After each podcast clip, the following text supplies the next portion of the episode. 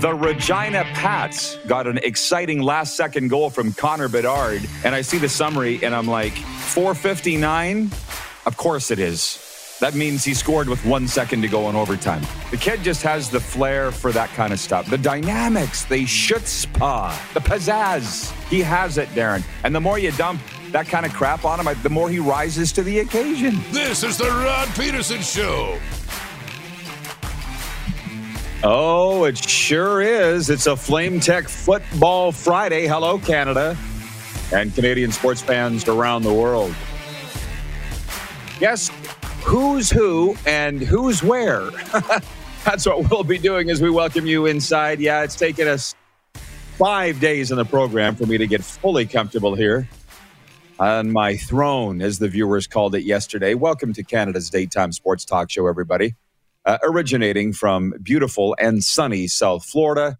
And from the epicenter of the sports world in Canada, we welcome in the Moose, Darren DuPont, the owner and proprietor of this whole shindig that we do here every day at noon Eastern. The Moose, he is on location as well. And I will let you spill the beans, Moose, as to your location here today, if you don't mind.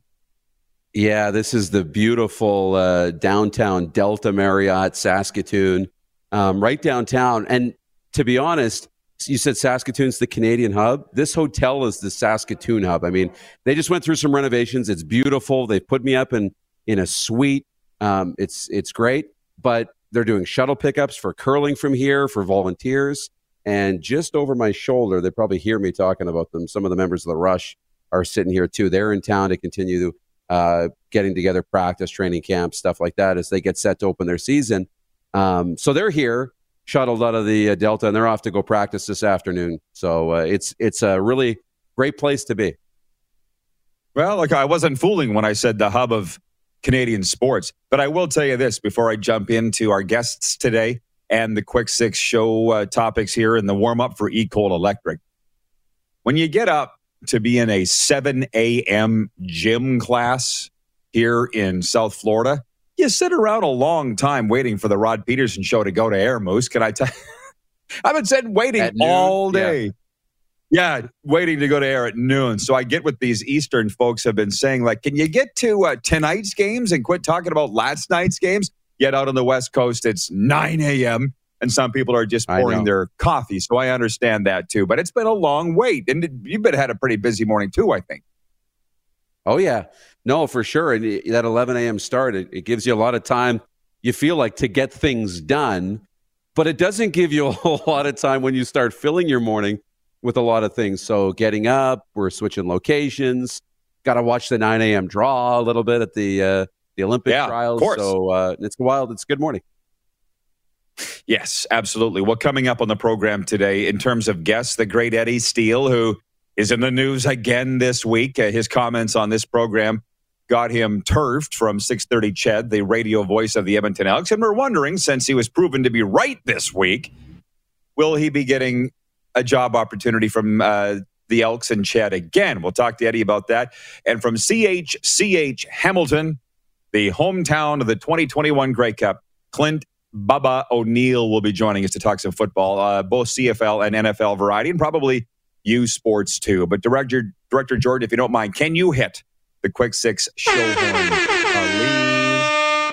uh, by the way, we do have a little bit of something for everybody here in the quick six, but I got to start with Thanksgiving, United States Thanksgiving, uh, Turkey Day, NFL triple header. Here are the games. Daniel Carlson kicked a 29 yard field goal in overtime after Anthony Brown's fourth pass interference penalty kept the drive alive. And the Las Vegas Raiders rode out of Dallas with a 36 33 victory in the middle game of the triple header. Carlson's fifth field goal came after Brown was called for interference on Zay Jones on third and 18. Did you know, Moose, that all four of Brown's interference penalties came on third down incompletions? Just wanted to point that out. Raiders they now six exactly and five. What they were doing. Now, okay. Oh, you have some thoughts, huh? Ended a three-game losing streak with their first Thanksgiving victory since 1968. It was their fourth appearance on the holiday since then, with the previous two being losses at the Dallas Cowboys. So you obviously watched the game, as did I. I watched it at Dodge City, by the way. And um, they were expecting me to freak out on the officiating, just like all the Cowboys did. I don't assume you saw Jerry after the game. Mm-hmm. Uh, and his, he goes, I don't have a problem with the rules. I have a problem with the interpretation of the rules, said Jerry. Um, come on, Jerry. Now, Dak Prescott, who I thought had a tremendous game, particularly in the fourth quarter, came out afterwards and said, We can't leave the game in the officials' hands. We got to play better, complementary football, uh, tone down the penalty. They had 14 penalties. So you could talk to me about Anthony Brown. And maybe he was targeted by the Raiders and vis a vis the officials. But this is my take, as I said to Brian Dodge, the mayor of Dodge City. They're not a Super Bowl champion team because they can't get their act together on the same day, all at the same time. They score 43 points one time, one week, and a 43-3 loss uh, win over Atlanta, and then the next week go into Kansas City and you can't score a touchdown and have to kick three field goals. They can't show up on the same day, all assets, all aspects of their game. They're not a Super Bowl champion now. But as I said, they're going to win the division. They're going to get Amari Cooper and CeeDee Lamb back healthy. Uh, Demarcus Lawrence and Randy Gregory, they're two stud DNs, and the Cowboys will be fine. But they got some things to clear up here between now and then. You have obviously a yeah, take on the way this game finished. Yeah, and and it was unfortunate. It's you know I watched it between the draws, uh, here at the Olympic trials. And when it's going to overtime, I'm watching it in the in the my ride to the uh, to the curling game. It was uh, you know on my phone on those third and long when you're going after the same guy. You know when you're looking at slant passes, curl routes, those are always often really tough, and they're tough. You know, to complete sometimes, and there's a chance of disaster being picked up. But when you go deep on those third and longs, you're kind of taking your shot, and there's a really good chance your player is going to come down with it because you can beat a guy straight away with speed, but there's also a chance that you're going to get that penalty, you know, and you're not even that worried about the incompletion. And so when you find out this guy's been prone to the pass interference because he's worried about getting beat deep, then you go back to him and you get another one. Well, when it's the fourth time, you know, Dallas has to know that they're probably going to target the same guy. It's worked three times before. And sure enough, the fourth time, it ends up being the one that cost them the game for good. But uh, no, Dallas battled back a few times in that football game and and looked pretty good despite being you know dealing with the injuries they're dealing with. But that's just so unfortunate, and it's tough because you're not making contact with the receiver all the time. But if you're getting in his way and you're not turning around to actually play the football, that's probably where Jerry's coming from. But that's the rules. That's the penalty. Yeah, they weren't they weren't clear cut pass interference penalties. And that's, I'm with Jerry on that. But again, I'm with Dak. Let's not leave this in the officials' hands. Let's not take 14 penalties overall. So I was actually impressed with Dak in his post game comments. Anyways, moving on because there were two other games. Josh Allen passed for 260 yards and four touchdowns as Buffalo sent injury ravaged New Orleans to its fourth straight loss, 31 6. And in Detroit, Cairo Santos made a 28 yard field goal on the final play to lift Chicago past Detroit.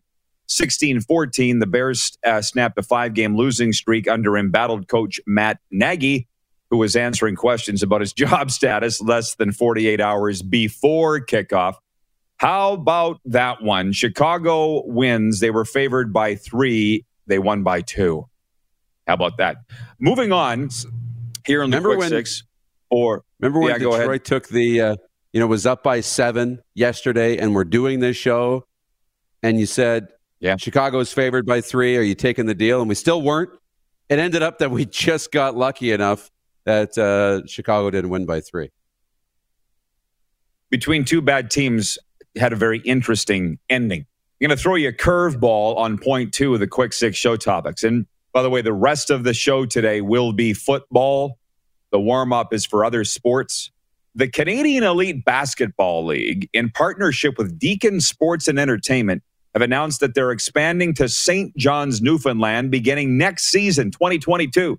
The addition of the Newfoundland Growlers Pro Basketball Club completes the third round of expansion since Canada's only first division professional league began play with six member clubs in 2019. Now, with 10 teams, that makes the CEBL, Darren, the largest pro sports league in Canada.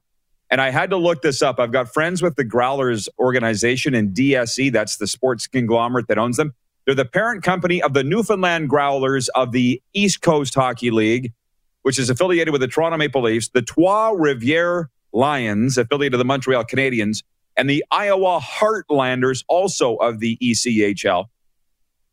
DSE's charitable arm, Growler, Growlers Give, has donated approximately $500,000 directly back into the community through partnerships with numerous community groups in Newfoundland. We are Canada's daytime sports talk show, and I thought we had to spend a minute on this because I don't like the name Growlers for the basketball team. Remember a couple years ago, the hockey team sent me a golf shirt.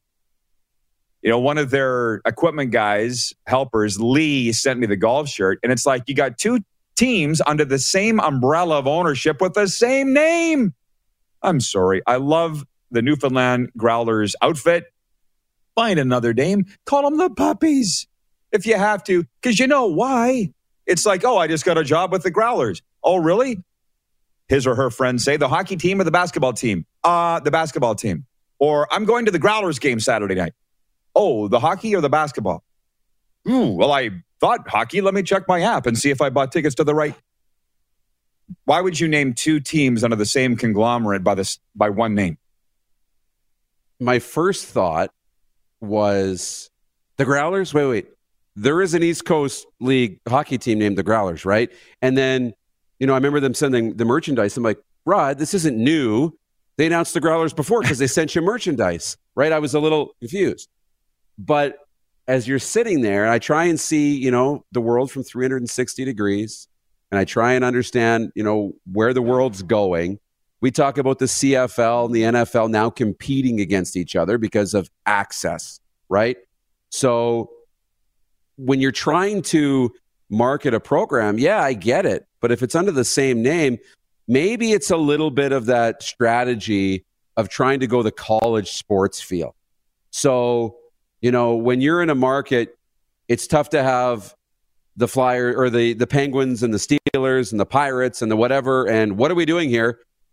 No, we're just Pittsburgh fans. So let's name them all the same. You know, kind of like here in Saskatoon, the Huskies. All the teams are the Huskies. So we always are just yeah, wear that's our Husky a stretch. Pride. That's a reach. So maybe that can work with right, but it can work in smaller communities and smaller leagues. I don't know if it works for the CEBL because I think they're trending to try and become a bigger league and a big part of the Canadian culture. Maybe we can get their people on. They've actually offered to put their owner on. We'll put a bug in producer Clark's ear to maybe get some people on from the Newfoundland Growlers, but I don't know if that will be the hockey team or the basketball team. You get what I'm saying. Moving on. I do. Point three.